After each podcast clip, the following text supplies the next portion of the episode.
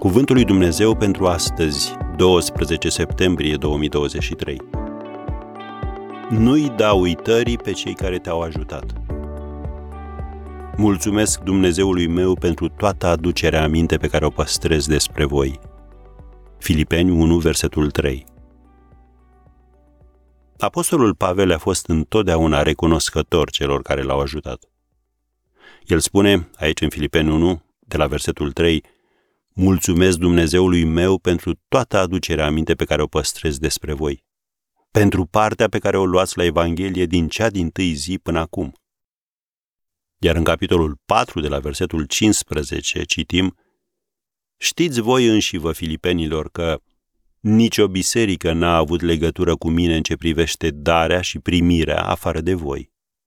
Căci mi-ați trimis în Tesalonic o dată și chiar de două ori ceva pentru nevoile mele. Nu că umblu după daruri, din potrivă, umblu după câștigul care prisosește în folosul vostru. Am încheiat citatul. Pavel le scrie și le mulțumește și credincioșilor din Tesalonic. Trebuie să mulțumim totdeauna lui Dumnezeu pentru voi, fraților, cum se și cuvine, pentru statornicia și credința voastră în toate prigonirile și necazurile pe care le suferiți. Am încheiat citatul din 2 Tesaloniceni 1, versetele 3 și 4. Autoarea Barbara Glanz scrie despre un domn care și-a adus aminte de profesoara sa de literatură din clasa 8 -a. El i-a scris o scrisoare și a primit acest răspuns. Nici nu vă dați seama cât de mult a însemnat scrisoarea dumneavoastră pentru mine. Am 83 de ani și locuiesc singură. Prietenii mei au murit. Familia mea a murit. Am fost profesoară timp de 50 de ani și scrisoarea dumneavoastră a fost prima scrisoare de mulțumire pe care am primit-o vreodată de la un elev. Uneori mă întreb ce am făcut cu viața mea.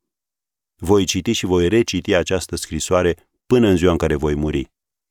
Am încheiat citatul. În mod ironic, fusese profesoara despre care foștii elevi povesteau cel mai mult la aniversările periodice ale clasei.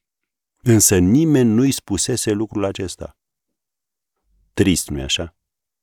Manifestarea aprecierii costă atât de puțin în materie de timp și bani, dar poate fi mai valoroasă decât toate comorile pentru acea persoană.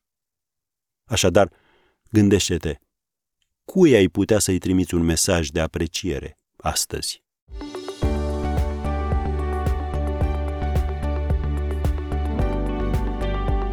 Ați ascultat Cuvântul lui Dumnezeu pentru astăzi, rubrica realizată în colaborare cu Fundația SER România.